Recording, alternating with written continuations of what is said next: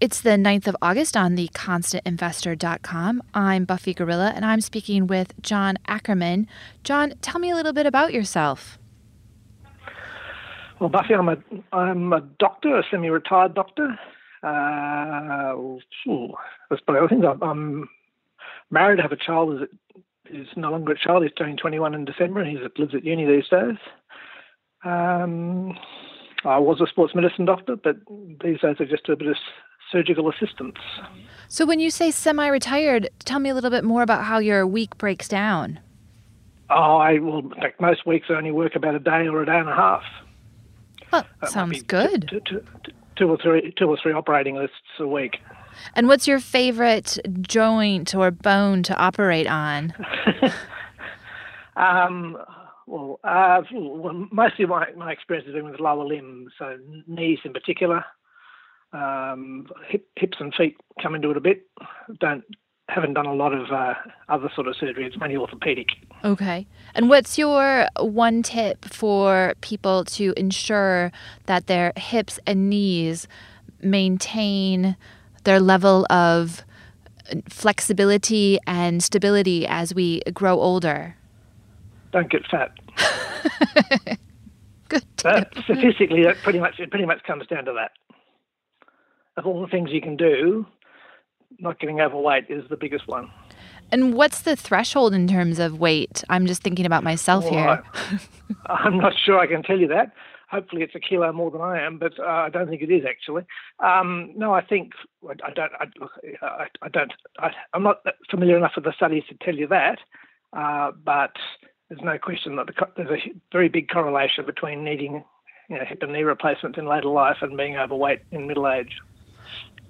Well, let's now transition awkwardly to your hopefully fat investment portfolio.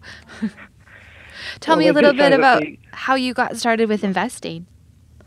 Well, they just have the quickest way to get $100 million to start with 200, don't they? Um, my tips, I'm not saying, I'm not saying I've got $100 million, by the way. Um, I think my accountant would uh, laugh hollowly if he heard I was being invested, being uh, consulted as an investment guru. Um, what would you like to know? I guess I started my first investment really was when I got a letter from Paul Hogan advocating his Lightning Jack Film Trust in the early 1990s. Paul Hogan of Crocodile Dundee yeah. fame. So, so Crocodile Dundee did very well, and the next thing in those days, everyone was trying to start tax-effective film investment trusts, and he came up with one called the Lightning Jack Film Trust, which was along the same lines as Crocodile Dundee. And they sent, I, I think somehow I heard about it. I had a lazy three thousand dollars lying around, so I invested it. And in those days, not knowing anything about it, not um, being uh, investment aware, I bought my 3,000 shares and ignored them and carried on with life.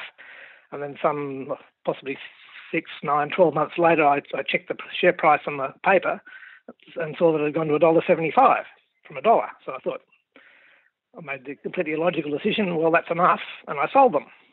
And two days later, the share price I think hit a peak of dollar seventy-seven and plunged as some other some news factor or other came out, and I basically got out at the top. So clearly, that made me an expert investor. Who knew that, that was not, Paul Hogan that was not a good start in life. if you're going to start uh, being a good investor, I think you want to have your losses early. So, you know, investing is not that easy. Um, and, uh, you know, since then I've, uh, I've done all sorts of different things, uh, including doing a graduate diploma in applied finance uh, some 20 years ago when I was at home looking after my newborn son. For a couple of years, I did a did the uh, Security Institute course, which gave me a little dangerous knowledge. And how have those courses fed into your investment strategy? Well, I think I think one thing they do is um, give you the misapprehension that you know what you're doing, um, and look, I, I, guess over the years, I think I've learnt that. Uh, I mean, I'm, I'm, by nature a a contrarian investor, and if you're going to be a contrarian investor, you have to be very patient. And I think I've learned over the years that uh, what ha- what's been happening for the past few years is likely to be what's happening for the next at least the next few months, if not few years. So in other words, the trend is your friend, and I think trying to pick inflection points in investment trends is uh, well nigh impossible. so you're if you're going to buy be a contrarian, you have to be patient. Mm-hmm. Maybe I'm not patient enough. Um, so how often are you so, out there buying and selling? Are you? Well, I go through periods. I certainly, I mean, there, there are periods where, well, there have been one, one or two periods where I've been out of the market. Um, and that's usually in both both occasions I did that was in fact a wise decision. The market went backwards, and I made more money on my term deposits than I would have made if I'd been in the market. The trouble is when I go back in the market, I tend to try to hit, hit home runs instead of taking my steady returns. So. Um, know, I've, I've done quite a bit of investing in resources stocks, and that's um, always dangerous. Um, uh, look, I guess I started investing because I felt that you know, if I had some money to invest, uh, I didn't want to pay someone else to just buy banks and BHP for me. The trouble with that is that I didn't then go out and buy banks and BHP myself.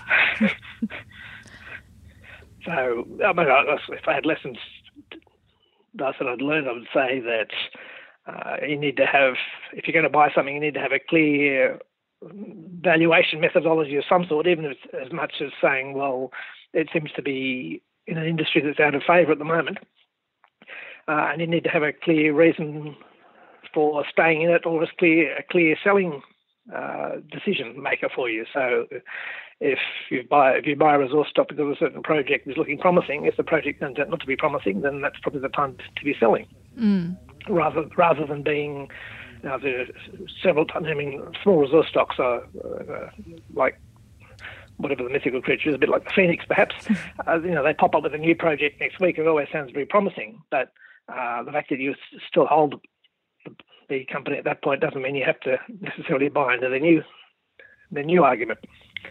Um, and yeah. And so, do you get involved in healthcare, being that you are a healthcare professional? Do you find that that's a little a... bit, a little bit. I've I've, uh, I've made Alan's classic mistake of, uh, I think he says that uh, in, in, um, conviction investing is for experts and, and I don't think he's the term idiot, but I think that, um, and in healthcare, I think I've been a bit of both. Um, I've certainly, I mean, I've got stock in the portfolio at the moment that I sort of bought initially because it seemed to me that I read an announcement and they seemed to me to have discovered the cure for cancer. Now, I still think they possibly have, so they just haven't progressed very fast, uh, but I'm being patient for once.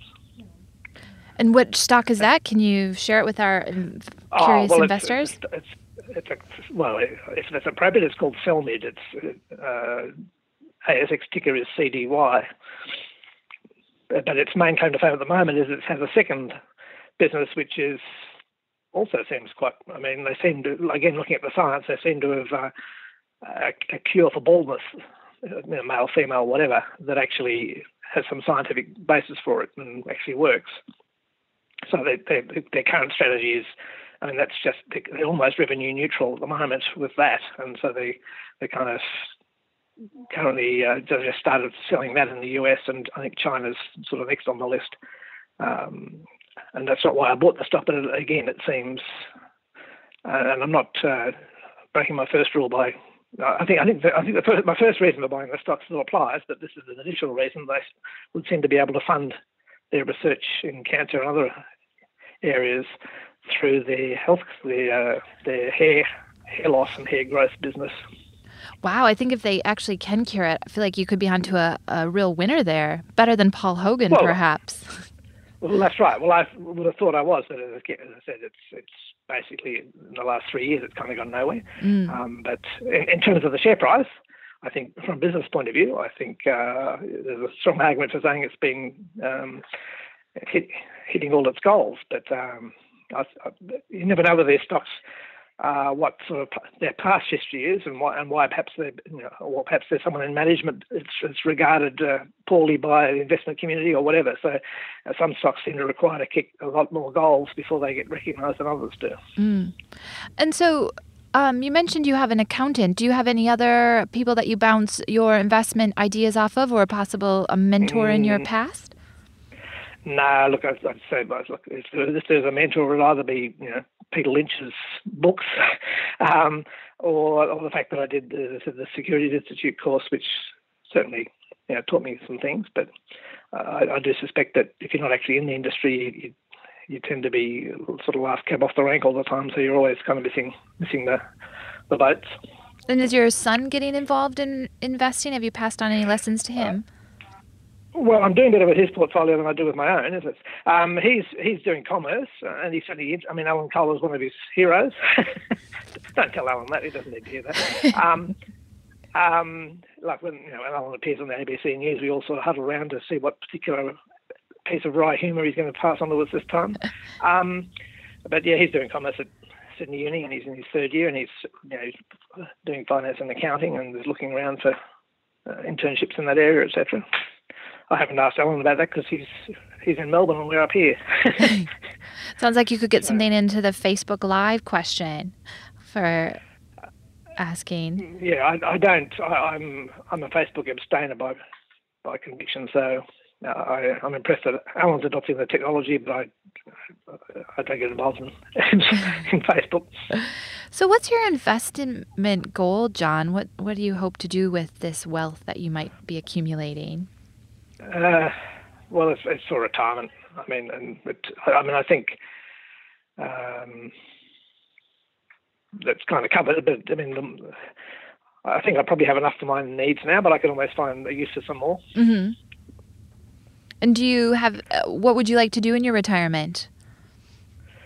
Well, my uh, I like my current how I try to fill in the time when I'm not working now, which isn't very much as I said, is uh, what I like doing is throwing the kayak on top of the car and going away for road trips for a few days around New South Wales, fishing, and just generally soaking up a bit of the bush.